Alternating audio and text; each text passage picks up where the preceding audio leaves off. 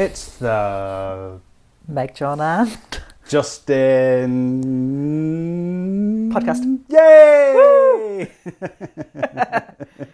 oh, we're having so much fun with that. Uh, you got to have something in there for you, haven't you? yeah, You know. you do. Also, we've been looking at art, so I like I wanted to be a bit more That's right. something with it. A bit That's more right. yeah. We've been well arty. well arty today. Yeah. so we've been round. We've just literally been round the um, an art show at the Barbican Art Gallery called Modern Couples. Yes. What's the subtitle? Not Art, intimacy, and the avant garde. Yeah. But it's all about like modern artists and their relationships. Yeah. What would like you say the time frame? Some of them were the late 19th century in- Yeah, up to about the 1950s, something like yeah, that. yeah. So it's kind of um, across all of that the the really exciting kind of avant-garde era of art that Mm. we that we're kind of familiar with now. So things like so it kind of incorporated various art movements like um, surrealism and Dadaism and the beginnings of abstraction and futurism, Futurism. constructivism. I don't know anything about art, so this was quite a challenge for me. But I've learned quite a lot. But I would, yeah, I, I, I did. I'd heard of some other people. It's got Salvador Yeah. Dali, Virginia Woolf, Mhm. Georgia O'Keeffe, that kind of Marcel Duchamp. Du- Duchamp, who we've already mentioned on the podcast before. That's right, Wow. eagle listeners. um, actually, I think that might be on an upcoming podcast about endings. Ah, yeah, okay. future one that we've already we did that at an art gallery We did. at, Yes. Tate, at the Tate. Wow, we're so arty at the moment. We are so we are well arty. So um, It's not just that these are free places that we can go and hang out. no, to Barbican and Tate Modern. no, exactly. Um, so uh, the context for why we went to see this particular art show, Modern Couples, is that we were asked by the curators or the organisers, Yeah. Barbican people, to do an event. So Yeah. event alert! There is an event coming up with that uh, MJ and I will be facilitating slash running. It's a Yes. workshop. A workshop in the Barbican. Yeah, uh, relating to December the Sixth? 6th? Yes. in the Um, evening. The details will be out shortly, and we'll share those on our socials. um, but yeah, we're going to do a workshop which kind of ties into um, the modern couples um, exhibition, Mm-hmm. uh, but we'll be using it as a way of talking about. Um, in fact, let me read out the blurb. Oh yeah, we did Yeah, a well. You, you did a you did a great blurb. I mean, I did a blurb. It was a good blurb. You know, I just I wanted to Um, go to it, which yeah? is great because I am going to. It, you, you, you are you are definitely coming to this. Hashtag consent. Uh, yeah, so we're calling it like modern couples make your own relationship rules. Yes. think, something like that. And then the actual blurb uh, is modern couples demonstrated how artists at the beginning of the 20th century and a bit before actually uh, were taking the radical approach to their work and applying at least some of this radicalism to their personal relationships. Justin Hancock and Meg John Barker. That's usually the other way around, isn't it? No, nice to mix it up though.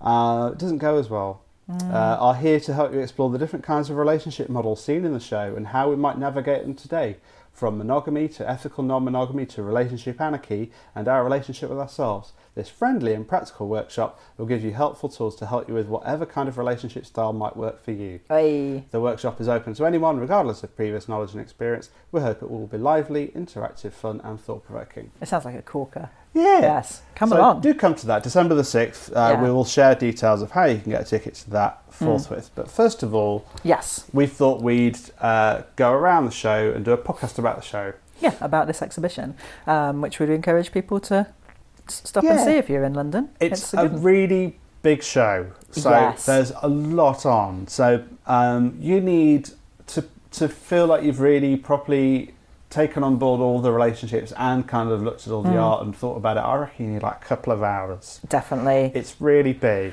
And It's- you'd, it'd be nice to be able to pause a bit. So I don't know if they let you go in and out with a ticket. I imagine they might. And Yeah. uh, I would do like a bit a bit of time and then go and have some lunch and then do the rest of it. Because it's on two levels, isn't it? And Yeah. like you know, we were we took a long time over We it, did. and uh, and still, you know, I'd have liked to have spent longer on different bits, but From an accessibility point of view, it's okay. They've got a lift on Yeah. the two floors and a lift to get there and stuff. But it just, it's really big. yeah, mhm. Um, I've been around it twice now, and I feel like the stuff I haven't really taken in. yeah, yeah, So, um, yeah, it's a lot, but we would encourage you to go if you Yeah. fancied it. I think the full price ticket is sixteen pounds, or it's free Mm-hmm. if you're a Barbican member. It might be, even be worth you becoming a member of the Barbican if you want to go to all of their um, events and They shows. have some good ones. They yeah, there's some had some good stuff on transgression do. recently, and yeah, Yeah. yeah, there's some nice stuff in the gallery.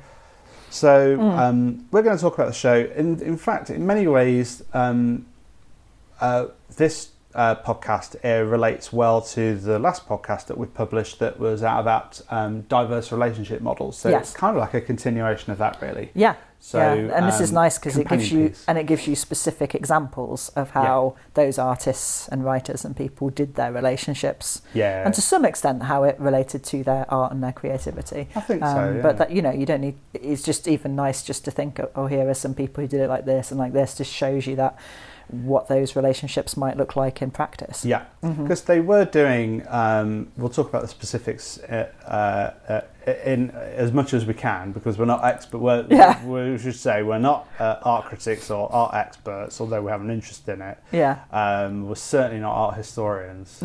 no. Um, and we don't. I mean, we don't know to what extent. uh, We don't know uh, a great deal about it. We're only going off what we've learned about the exhibition. But we're bringing Mm. our our our relationship uh, chat. This aren't we? Our relationship lens. Exactly, but uh, you know, it's always really hard with this stuff. I mean, the one the one relationship in history that I do know something about Mm. um, is uh, Jean-Paul Sartre and Simone de Beauvoir. Yeah. But you read like the biographies of them, and there's such different ideas. You know, in one it will say, "Oh, he was the non-monogamous one, and he kind of forced her into it." In others, it's like she's the one who's kind of saying that would be better fitted with their philosophy. It's like Yeah. you know, it's so hard to tell what the reality of a, of a couple's relationship or anybody's relationship actually was like on the inside. And you get that going on the exhibition. You think, well, what, what you know, it, the, the breakup is captured in one line, and you're like, wow, what was that actually like? And was it really about the things that it says it's about, or was it just something happened in private in that relationship that, you know, we couldn't possibly have insight I into? that's a really good place to start. The Mm. historiography uh, is is what it, that um, people might be very good art historians, but they might not be good at telling stories of what actually was happening in Yeah. people's relationships. Because first of all, we have uh, we don't often don't know what's going on in private relationships, and there's like Yeah. a public version of a private version which we saw. Mm. Um, and then when people are trying to guess what happens in the private version, people bring their own kind of lens to it, don't they? Absolutely. And so they examine other people's relationships through their own lens and the lens that culture is giving them at the time, the, Yeah. the ways that the, the tools that people have to examine uh, relationships. So, um, you know, I guess that if people knew about their uh, about if I guess that's the, that's the thing about the show, though, isn't it? Is that Mm. actually a lot of the show going around was uh, quite normative in the way that it was put together, like in, in the Mm. ways that people refer to relationships. yes. So the first very good example of that, which they do talk about in the opening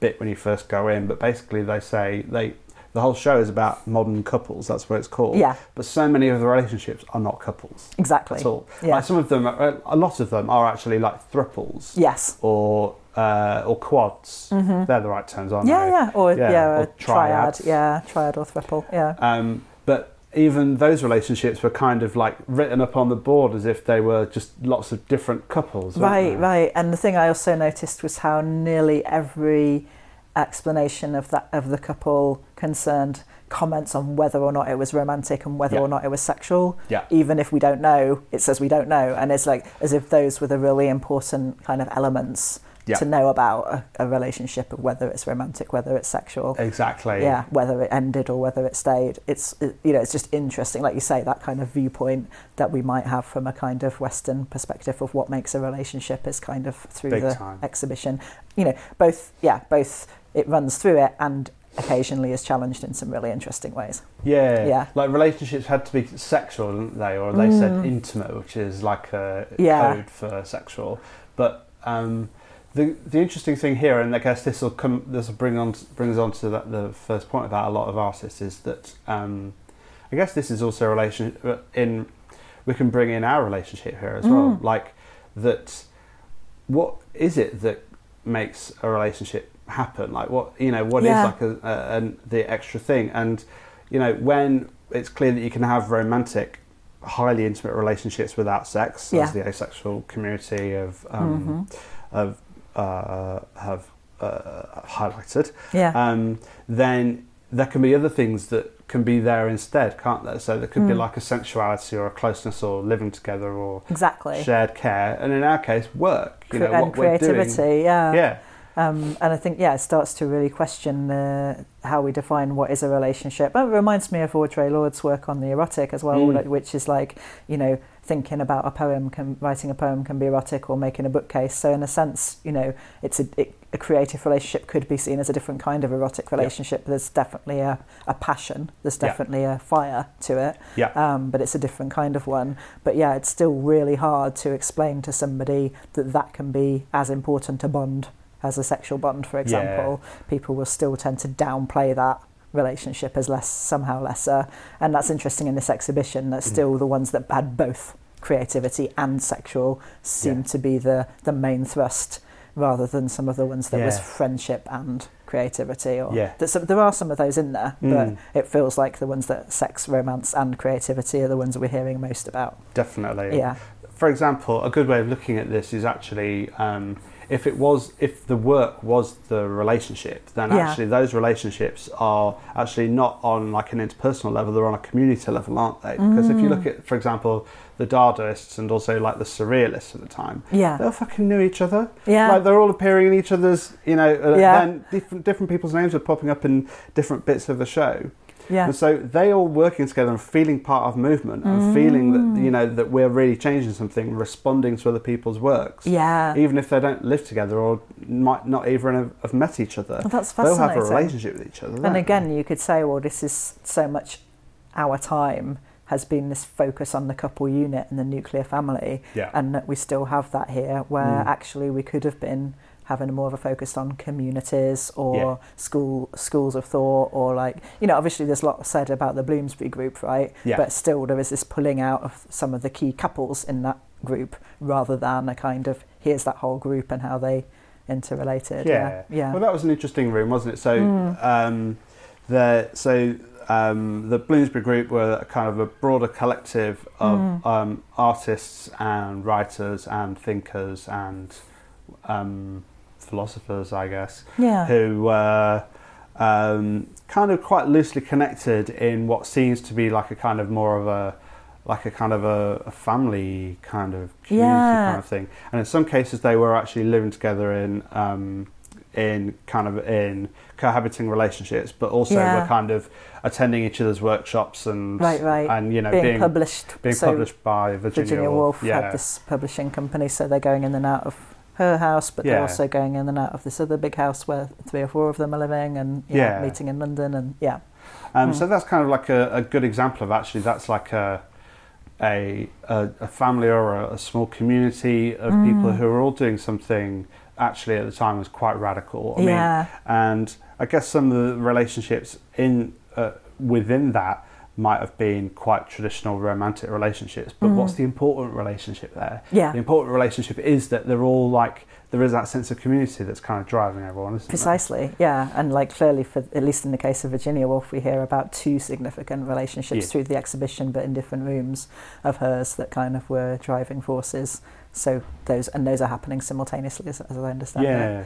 Um, so yeah, I think it's again, like I say, it opens up potentials, but also there's still this sense of it being read through a certain lens. Definitely. Mm. Yeah, the show itself does kind of look look at the sexual or intimate slash romantic lens, and Mm. it doesn't really do anything to unpack those, Yeah, and doesn't do anything to kind of talk about um, the relationship between the work and the romantic either. That's really. right. Well, there was that nice moment where, where there was something about a book that two friends made, and then it, it said both at the time were in between relationships yeah. when they made the book, and I just Yeah. thought that, that was really telling. What was Andre seen as a, Breton and uh, I can't remember the other person. nicely remembered at Uh, all. It was next to the Duchamp bit, which we'll talk about yeah, yeah, yeah, yeah. Um, yeah, so it wasn't even really kind of, you know, Mm. if you, as you were listening to us last week, dear listener, we were talking about relationship anarchy. We are Mhm. applying a relationship anarchy lens to Yeah, the show. right? Precisely. Yeah. So if we were to say that actually romantic relationships aren't more important than every other relationship, and that Mm. all relationships have the potential to be super valuable, and if we could look at Mm. the world in that way, then that might open up a huge amount Yeah. of stuff, and it might open up a great, much greater capacity to love and to have nurturing, valuable, consensual, and intentional relationships. Mm-hmm. You know, and, you know that if we were to, even if we don't practice relationship anarchy ourselves, if we were to have a relationship anar- anarchic lens on the world, Yeah. then we can really start to bring in different kinds of relationships and value them. Yeah, exactly. And so in the exhibition, Mm. they we were noticing that okay, yes, there were romantic relationships certainly. Mm. Some of them were kind of problematic, which we'll come to. Looking Yeah. at you, Pablo Picasso. um, Yeah. And um, uh, so there definitely were those, but there were also co-parenting relationships. There Mhm. were friend relationships. There yeah, were lots of politically motivated, you know, really- activist relationships. Yeah, which is really exciting. Yeah. And some of my um, some of some of the ones that I thought were um, most interesting to me and Mhm. uh, kind of feels quite relevant at the moment. yeah, But also crucially, there was like a relationship with ourselves and a relationship with versions of ourselves. absolutely. That was was one of my favourite elements where that came in. Yeah, And I only saw that today, really, and Mm. because you you pointed out, there was um, a piece with Marcel Duchamp and um, taking self portraits of himself. Um, I guess what, were they terming it like cross dressing? Like yeah, I think that's yeah, doing uh, feminine feminine, anyway. yeah. feminine poses, Mhm. um, and it said in the text not seeking to hide his masculinity and Mhm. playing with the idea, playing with his own identity. Yeah, Um, and there were a series of shots of him looking, uh, you know, really lovely shots of him um, just um, being a different version of himself Yeah. and um, and inviting the viewer to consider what your relationship with yourself is and what identity is and hmm and also I guess this is another thing that was coming out in the show, kind of blurring the idea of the messages that we receive about gender and what it is that men and women are supposed to look like. And yeah, that- which there was quite a bit of, which was nice to see. Yeah, yeah, Um, Um, but yeah, sometimes there were some collaborations between two people Mm. where there was an element of one person photo- photographing themselves or the other person in ways that captured different sides of them. Yeah. But in that case, it was just him capturing himself yeah, in different ways. Um, so it was his relationship with, with an alter ego, you know, a version Yeah. of himself, which felt a bit, yeah, again, really radically questioning what is a relationship. And it was interesting that that was sort of quite tucked away rather than you know, one of the main pieces. It would be really interesting to have had a whole room about somebody's relationship with another side of themselves. Definitely. I think that would have been a good, you know, if they'd have come to us and said, Can you help us curate this? Then we might have said, Okay, let's have a room about artists' relationships with themselves. Let's have a Mm. room, then, you know, do it that way. Another good one that you might want to look out for if you go to the show, which I thought was super hot, was a picture of Lee Miller um, uh, toying with her own bust of her bust. That's right. Uh, that was great. A really sexy picture, but um, also uh, a, a kind of a, but also a relationship with ourselves. Yeah. So that's a very like, and that's, act- it was actually quite a radical picture as well. It's like Yeah. I won't try and explain it, but it's kind of hot yeah. uh, and um, uh, really nicely composed and stuff, but uh, uh, composed in a very kind of avant-garde uh, kind of way. But um, but there wasn't enough of that. There could be loads more of that. Oh, you could pull it out more modern- as well. I was just thinking one of my favourite bits was the um, bit about Georgia O'Keeffe Yeah. and Alfred Stieglitz. Mhm. Um, and so it's about their relationship, and there's some interesting stuff about how the photographs of Georgia, she is both the art, she's also the artist in the way she's performing in those photographs. Again, being be, being different sides of herself, it Yeah. seemed. But also, you could say their relationship with location, because Mm. there's stuff about how she's in New York with him and she's learning from his photography Yeah. but she's also in a relationship with that city and how she's seeing that city Yeah. and then later with kind of I guess the desert or you know the the other the place that she lives after that where you know a lot of her more famous work is is Yeah. done so you know again I love that idea of starting to pull out relationships with non-human people or place uh, animals or places you know That was a really interesting thing with the constructivist couple as Mm. well at, after the Russian Revolution. Um, oh, what are their names? There are so many names. there are so many it's hard to keep up. Um, it it will come to me, but basically their relationship was um, they they were artists as activists who were wanting to take art out of what they saw as the um, the bourgeois um, places of art galleries and Mm. Yeah. Mm. put it on the streets, uh, and to no longer have a hierarchy of um, you know painting and literature are like seen as art, but uh, design and Mm. um, and other and uh, music and other styles of art are, are not seen as art. You know, which I thought was Yeah. super interesting, which I would like more artists to do today. Mm-hmm. But their relationship was to to Russia and the political Mm. moment Yeah. Um, of the streets and the people, and trying to and um, uh, Frida Kahlo is doing a similar Mm. thing as well. Yeah. Uh, there's so much you have to like. There's a lot in the show. Yeah, there is. But there is that. There, it's another relationship of there is a, a relationship to a place yes. and a lot of the relationships were based on uh, like the length of their intimate relationship was based on the place that they were in Mm. and often someone would move away or be forced to move away because Yeah. of the political climate at the time and that would either well mostly end the relationship Yeah. in in the way that in the normative way that we see an ending of relationships but that relationship to that place would Yeah. end for them as well i guess we well, see there was that a lot in yeah, ours. there was a there was an example of was it a three a, a sort of triad where it was something about they'd gone to this same place. No, it was the it was two couples, and it was about how they'd gone to Yeah. that same place every summer. that was um, kandinsky wasn't it gabriele münter vasily kandinsky Mm. uh, and another couple. Best book about sex ever, in my humble opinion. That's a review of our book, Enjoy Sex How, When, and If You Want to. Available now on Kindle and in paperback.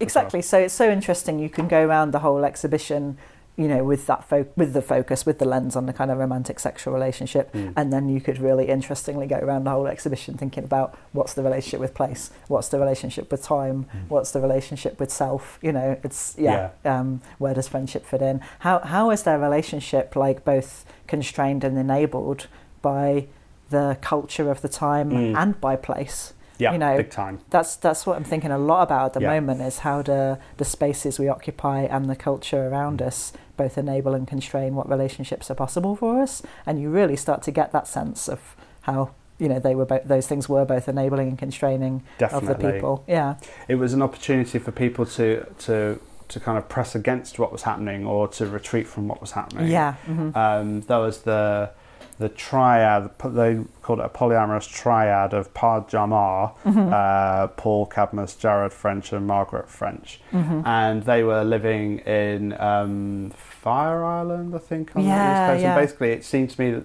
they were taking these very um, at the time subversive Mm-hmm. uh, pictures, which are actually really beautiful, of them just like hanging out. yeah Um, but there's that, there's that sense of them like taking them away and finding a space where they could do that. Mm, And Fire. Island apparently is a very kind of liberal place where people can just go off and Yeah. do their thing. Sounds nice. to have that place and so Yeah. many actually so many of the people listed it was Paris you know of a, and, and yeah of a certain time and a certain place in Paris that enabled these kind of relationships and meeting like-minded people who could support them. Yeah, because again how can you do a radically different way of relating without some kind of community of support around it? Yeah, um, you know and I think that's really useful for people to kind of pull out from the exhibition but think about our own lives you Mm. know is like how do the structures around you and the cultures around you either support your relationships or make them actually really difficult because they don't support that kind of relationship yeah. yeah I mean, I guess um, post-revolution in uh, Russia, this constructivist couple, Rodchenko is one of them, wasn't he? And his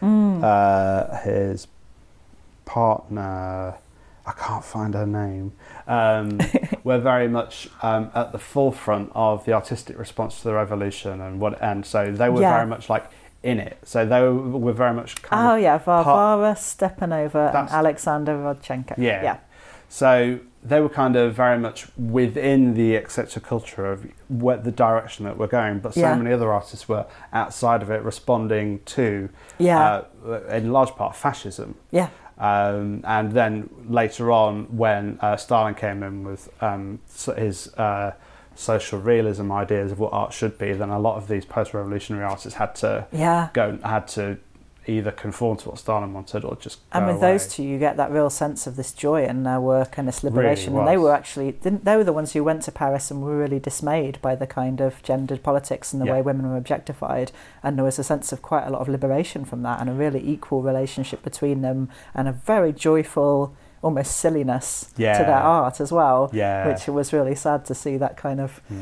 Being being sort of snuffed out by the political changes that That's- just they couldn't sustain it. That's a good point as well about gender. So first of all, Mm. let's talk about Oh, um, yeah. uh, let's talk about the a lot of the feminist responses, and then talk about some of the Yeah. really not feminist stuff that's going on. So Yes. in many ways, these modern couples were um, a lot of the heterosexual um, modern couples in in the exhibition Mm. were uh, made a point of talking about um, the men getting credit for the work and women not getting credit Yeah. for the work. And often the men would say, "Hey, look, this is what's happening. This is awful. You're not even treating women Yeah. as humans here." which because of their love for that, and because of their love for that particular woman, often coming to see that. In fact, there was a there was one example where they literally they specifically said that this guy saw women as kind of Yeah. the part of the problem, and then he got That together. Italian guy. yeah, then then he got together with this woman and sort of you know began to see things through her eyes. So there's a real sense of that quite a few of the guys had that of like, oh my god, you know, this woman's art is amazing and I Yeah. love her and I love her art, but I'm now seeing, oh my gosh, you know, mine is being treated so well and hers Yeah. is being treated so badly, Yeah. and trying to counter that. and sometimes that was um, that was something that the the male artist was constantly trying to to do. Jean Arp was a good example Mm-hmm. Yeah. of this with Soph- his uh, his um, wife who died, Sophie Talbot. Yeah. I think we pronounce her name. So there was that, but there were other men, and also I guess the history that the the again the historiography, the story of the history. So Mm. the history of the history is that women have been erased. Yeah. So one good example of, of this is the Barcelona chair, uh, which everyone Mm. thinks was designed by, mostly designed by uh, Mies van der Rohe. Mm-hmm. It's a very famous chair. It's very kind of mid-century. It features a lot in like Elle decoration and stuff. It's like a Okay. classic, modern design classic. Mm-hmm. And he also created the um, a very famous modernist building um, called the Pavilion, I think, which is in Barcelona. Mm. Um, but um, I only learned for the first time about his partner Lilly Reich, Yeah. uh, who was probably more responsible for the Barcelona chair, yeah. um, and and just as much of a collaborator on, on the work as he was. But Yeah. a lot of women's um, work has been erased through art history. Absolutely. And again, like because of my love of Simone de Beauvoir, I'm already angry about this one because I go into any bookshop and she's not in the philosophy section generally. She's Yeah. in like gender studies or women's studies. And it's like, you know, her philosophy. And again, if you read the, the books that she and Sartre produced in order, there's a real sense of her stuff often coming first with these ideas, I, Yeah. th- I think. Um, but even, even if it was pure collaboration or whatever, it's like, why is she not seen as a serious philosopher? Yeah. I did an existential therapy course and she was never even taught. You're joking. I'm not joking. Every Are you single serious? no, she wasn't in there, not Wow. once. And you like, told me that was a bullshit course. yeah, and well, I mean, it- there's an interesting course in a number of ways, but it's very sad the lack of Simone de Beauvoir. But also, I've got so many male colleagues who've written books on existential uh, therapy or existential philosophy who, again, have not even referenced her. Wow. And I'm like, are you kidding me? Yeah, Wow. yeah. So there's a weird yeah. kind of objectification in in the way that people are kind of invisible. So Yeah. women are made invisible, yet also kind of when they are noticed, they are seen as like this other. Well, exactly. And then Um, there's the real creepiness yeah. of like some of the sort of more muse type Oh, you know, so time. so many uh, male artists who are like deciding this woman is their muse, or like stalking women who no longer want to be in relationships with them, or making objects out of their genitals. Yeah, Who's that, that was Duchamp. I'm sorry. Oh Like, my God, my that was but nasty. That was creepy as Yeah, it's a bit anything. creepy. Felt a bit non-consensual. It, well, it did, and especially as like they're being now exhibited. You know, like really, would she be comfortable with that? Yeah. yeah, I mean they had like a passionate affair for a while, and then that I guess gave him the. I mean, I've not read any of the biographies, so I can't. No, yeah, but I don't feel like if you have an affair with somebody and Yeah. you take some dodgy pictures or you make some items out of their genitals, like you know, uh, it's really likely that after the affair is over, she wouldn't really want you sharing that shit. no, I think it's very unlikely she'd Yeah. want you sharing that. definitely. Yeah. a lot of non-consensual. Yeah. happening. yeah. Um, Picasso was having um, was being Picasso. I mean, there's a famous song about Picasso. I don't know if you know this, Hmm. called "By the Modern Lovers." It's called Pablo Picasso. He never got called an asshole, um, and he really should have. Yeah, yeah, he no, he does not come across well. So he was doing a lot of um, well, he was doing a lot of non-consensual non-monogamy. Yeah, basically Um, having mistresses, Mhm. which um, uh, which if everyone is able to, you know, there are ethical considerations about this, but they're also quite um, there are it, it's he was doing ethical non-monogamy in uh, a very sexist way, Yeah. very like he's allowed to do it and this is what he's meant to do, and Mm, this idea of the muse was kind of part of it, and it's certainly part of other yeah. some of the other couples as well, which didn't seem very modern to me. No. Where people are kind of trying to almost seduce people by the work, or suggest that they other person belongs to them because of their work, or that Yeah, it's like you you make my art so good, so you have to be mine, kind Yeah. of thing.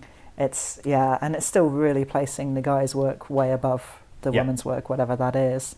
Oh, and then there was the guy who was trying to convince women to be non-monogamous because he was such a liberated guy and they were so oppressed. Yeah, Yeah. so we liked her, didn't we? So Yeah. that was we liked Hannah Co- uh, Hannah Hoch. Yeah. Um, oh, her work was amazing. Yeah, But the guy was- she was with, who was trying to convince her to like, hey, baby, you know, just just be non-monogamous is uh, the radical way to be. yeah. yeah, and then got her pregnant without her wanting to. Oh no, it was like shocking. really unpleasant. Yeah, yeah. So um, there are a lot of different radical things happening, but there are also a lot of very old school, very sexist, Exactly. very um, male entitlement things happening. And another really interesting thing to do through the exhibition, you know, is to go through thinking, yeah, what's opened up, what's closed down. Yeah. Because again, it's really useful to think about in terms of uh, more current kind of radical way, Mm. ways of doing relationships and how often, you know, they get they'll get they'll be critical and radical about one aspect but not about others. So like, you know, a lot of polyamory is, you know, really thinks critically about relationship structures. Mm. Sometimes the gender dynamics are still the same old ones. Certainly the spaces tend to be very white and middle class Yeah. um, not always accessible. You know, so it's like there's a sense in which people will think about one axis of oppression, but not intersectionally about all Yeah. of them, and that definitely a, a flavour of that in the exhibition. I think.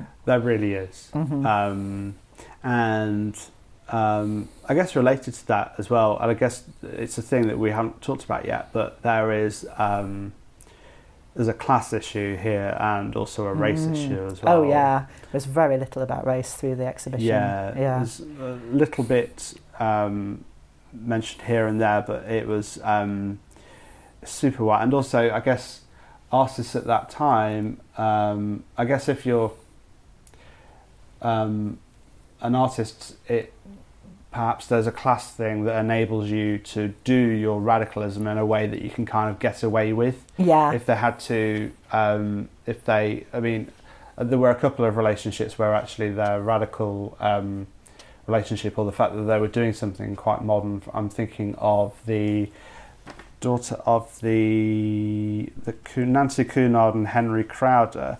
She Mm, um, Nancy yeah. Cunard, was the daughter of the shipping magnate, the Cunards, I guess. Oh, yeah. Um, and she was in a relationship with a jazz singer, I think, or jazz pianist, Henry Crowder, who was Yeah. a black American, um, African American, American, black American. Um, and she was publishing a lot of his work and Mm. big upping his work, and she got disowned and uh, died in poverty, taken out of the yeah, the inheritance and stuff because she did that. Um, but for the most part, they're kind of these are um, artists who are able to do yeah, something more radical of the time because they were able to flit around the the Yeah, notions ha- of what society told you they how have to do. more freedom often because of having more privilege. Yeah, um, even as some of them challenge it in some interesting ways, some of them really don't. And yeah, and, and again, in her case, I'm thinking, well, you know, but she's only kind of getting into race politics because it comes close to home Yeah. and it's personal, Yeah. whereas we don't see much of that in No. many of the other white British and white American examples Yeah. in the exhibition. yeah, And it is that kind of reminder of, I guess, what you know Kimberlé Crenshaw's kind of um, Yeah. intersectionality teaches is that you know we need to look to the axes of oppression that aren't the ones that impact us directly hmm but there's not so you know there's the sense of definitely people getting politically engaged in what's going on at the time mm.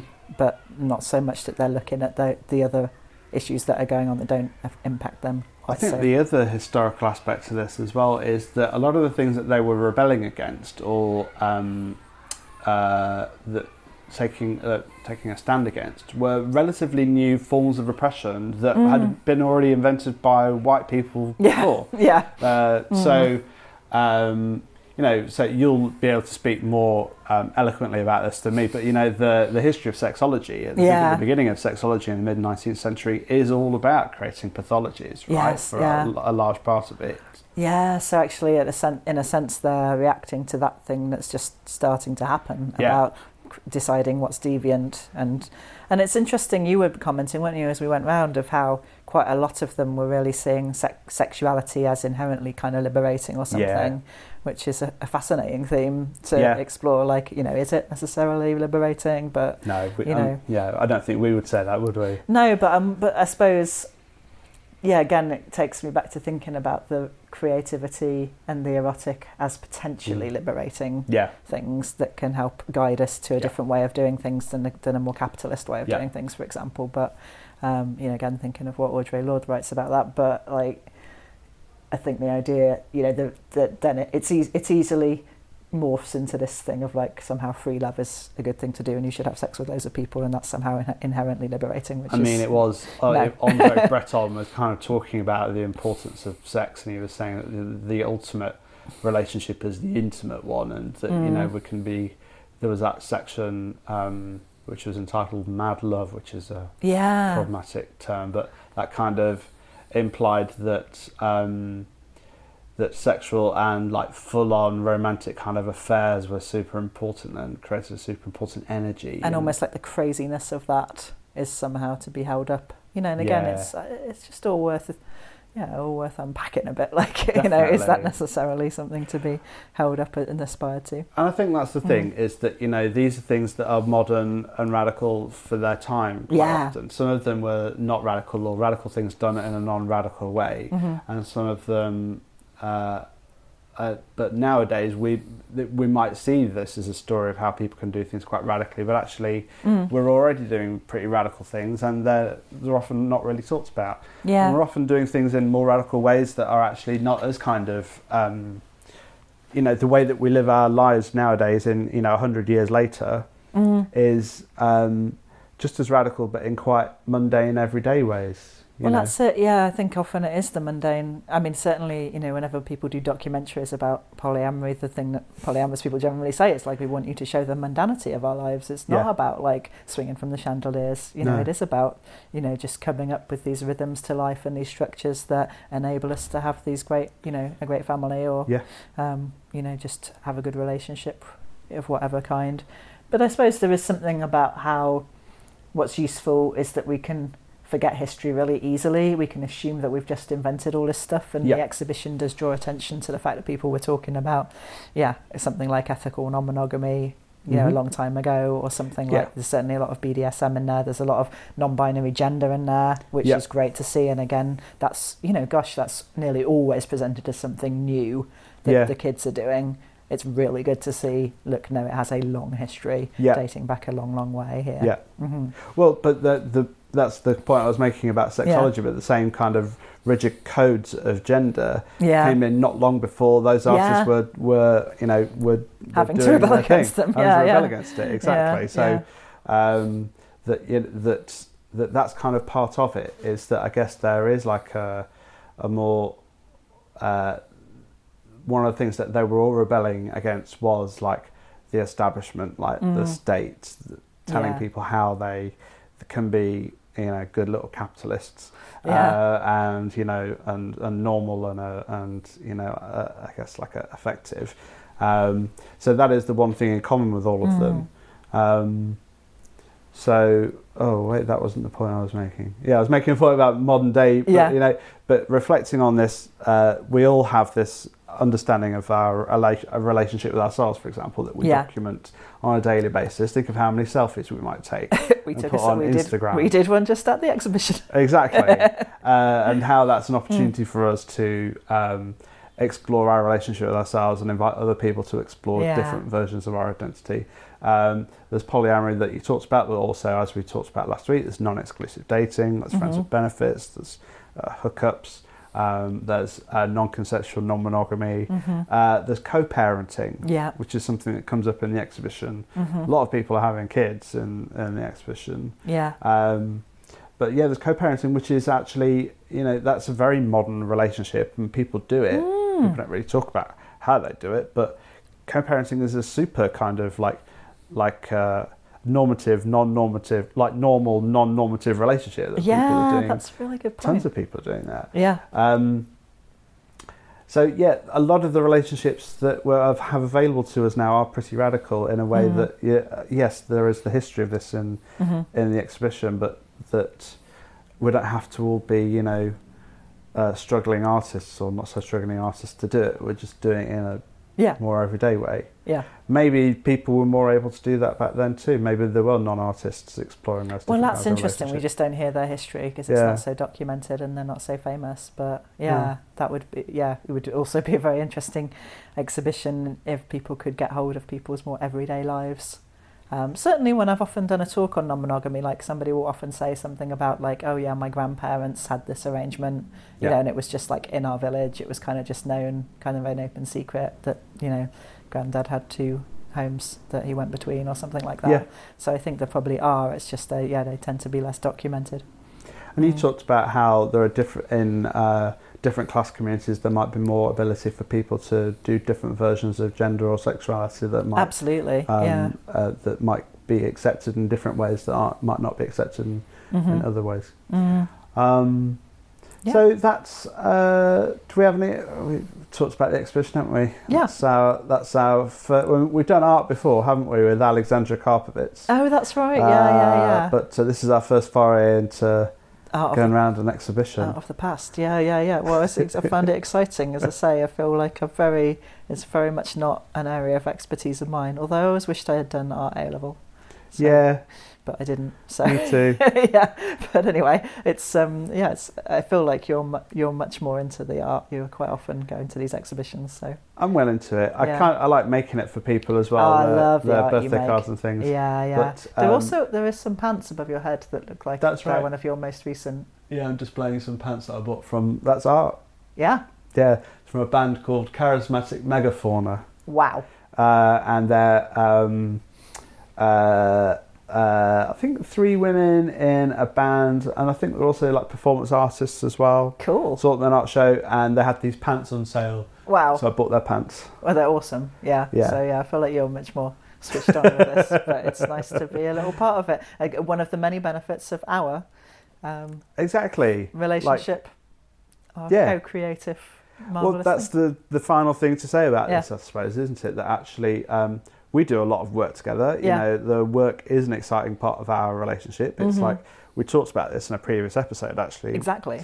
and um, we don't have sex together. We don't live together. We Mhm. don't. Um, we don't. Uh, we don't spend like daily contact with each other. Yeah. But we do this work together, which is a super important part of Yeah. the relationship. and makes it a very intimate relationship. Absolutely. Um, so you know, the let's be careful about how we about about how we scrutinize relationships and how we look at Mhm. relationship patterns and how we value thinking- and how we value them. Yeah. Which ones are valued? Yeah, exactly. exactly I think that's really important. Um, and oh yeah, you had that thought about what's um, about the volume on relationships. oh yeah that is well. another one yeah That, you know, there's a sense, in a way, of almost like it's something we talk about in our zine, Make Mhm. Your Own Relationship User Guide, that you could imagine like different knobs on a like a Are stereo you or laughing at yourself because you said the word knobs No, I was laughing because I can't remember, but that is quite funny as well. Um, but like what they're called. But anyway, all the knobs that do the volume and the, the yeah other things that you have. Ah, this is not coming out how I meant it. Um, but yeah, volume um, levels yeah, the different levels, and like there's a sense almost in the exhibition. I think that if all the levels are turned to high, that's a more interesting, exciting relationship. If they're highly creative, co-creative, and sexual, and romantic, and they live together, and they may be co-parent. yeah And what we've said is is really interesting and useful to think about. Do they do that? You know, does that somehow is is it somehow more quality if all Yeah. of them are turned higher? That's actually a huge amount of pressure Yeah. on a relationship, and it may be that you know you need to turn some of them down in order for others to go up. And yeah you know, yeah, a lot of the relationships were ending in quite abrupt or tragic ways as well weren't exactly. Which you wonder is there some Mm. link to that that huge pressure to Yeah. be all of these things to one person. exactly Um, which you know, which again is is a feature of modern love. That idea that you have to be best friends and Mm. you know hot lovers for your whole relationship and co-parent and do domestic chores. You know, it's like a lot of things together that people like Esther Perel have said are, the, are actually quite incompatible. Yeah. Um, yeah. So I think there's that's a kind of implicit question raised by the exhibition too. Definitely, and and Mm. some of the artists were actually um, so intertwined that they were essentially working on the same thing all the time. Yeah. mhm. But um, but then a lot of the quotes on the wall about how they relate to each other were like you know there's the quote from Frida Kahlo to her partner Diego somebody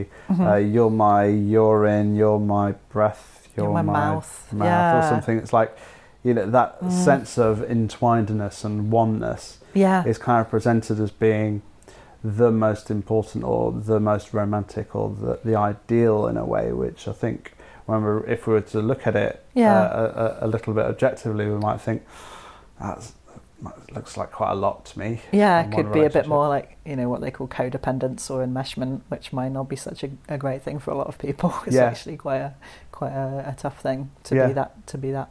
Um, but yeah, again, it's about taking each one, each relationship, and you know what works for the people in it. But yeah, there's a sense that they're trying to sort of almost make it like, oh yeah, the time together was you know improved each person's art. But there, there must also have been times when that kind of coming together was actually quite bad for both people or Yeah. made them less productive for a while or, Yeah. or, you know kind of diluted something of what they were doing as well Yeah, all these things happen 100%. yeah Okay, so let's stop talking about that. Yeah. Let's tell people again about our event. It's Yes. on the 6th of December. It'll be at the Barbican in that London that they have now. yes the Barbican Centre. Um, we will tweet uh, links to tickets and things when it's all up, Mhm. and uh, it will be an interactive guide with me and MJ. Even if you've if you've seen the the exhibition, I think you'll enjoy our show just as much as if you haven't seen the exhibition. oh yeah we won't be assuming people have seen it but No. it should um, it might be an interesting thing to go to the exhibition before or after to get yeah, to link them up um, also if you've enjoyed our relationship user guide which you can download from our website Mhm. um, we'll be touching on that yeah, yeah. I think we'll be distributing some handouts from that. I don't maybe Yeah. not the whole thing, but some handouts from that for people to work through Yeah. uh, with us, and we will answer questions and guide people through how Mm. we might uh, have our own modern couples slash thruple slash quads slash, slash relationship with yourself slash relationship with the planet yes yeah, you know, all the different relationship models out there. Um, and yes, uh, if you like the idea of our relationship uh, user manual, our zine, create your own u- relationship user guide, make your own relationship user guide. You can get that from our website. If you go to megjohnandjustin.com forward slash publications, you can find it there.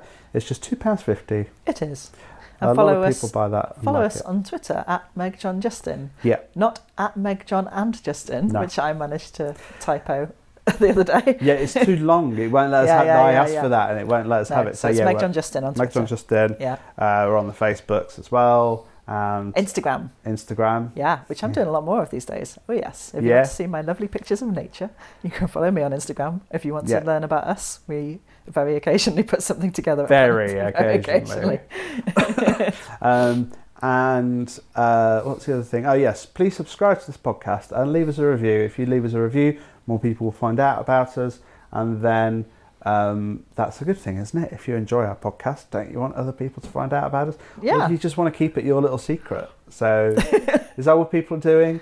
They're just, Could you be. know, listening to us and, the, you know, it, uh, allowing the wise words to seep into their brain and then they kind of seem very wise with their friends. Oh yeah, and then I don't want to tell people because. They don't want to tell people where they're getting it from, maybe. you know. But yeah, Could that be happening? Unlikely. Unlikely. At some point, we'll be in an exhibition like that, I think, in Well, hundred years' it, time. it would be cool, wouldn't it? That would be nice. Yeah, yeah, but hopefully they will recognise more diverse relationship types at that point. Yeah. But I like the idea of people walking around listening to bits of our podcast on audio and like Flicking seeing our zines. zines. Yeah, that would be really cool. Yeah. yeah. Okay, so that. Oh, and we've got another book out as well. Sorry. Well, we more kind things of to have. Plug. We kind of have. Yeah, It's the same book. Remember, dear listener, we have another book out called a, a Sex, a Practical Guide or a Practical Guide to Sex. yeah, It's the same as Enjoy Sex. It Yeah, will just so- be in a more different part of the bookshop. it will, and it's a bit smaller, so it's more handy for your pocket. Yeah, Yeah. it's the kind of thing you could pull out of a tweed coat. I mean, it'd be a great thing to buy for Christmas for someone. Just saying, Yeah, wouldn't it though? It would. What a great Christmas present. What a great stocking filler. Yeah, but even better would be to buy all our zines Yeah. and print them out. yeah. Yeah. Okay, let's end this podcast. Uh, until next time. Bye. Bye.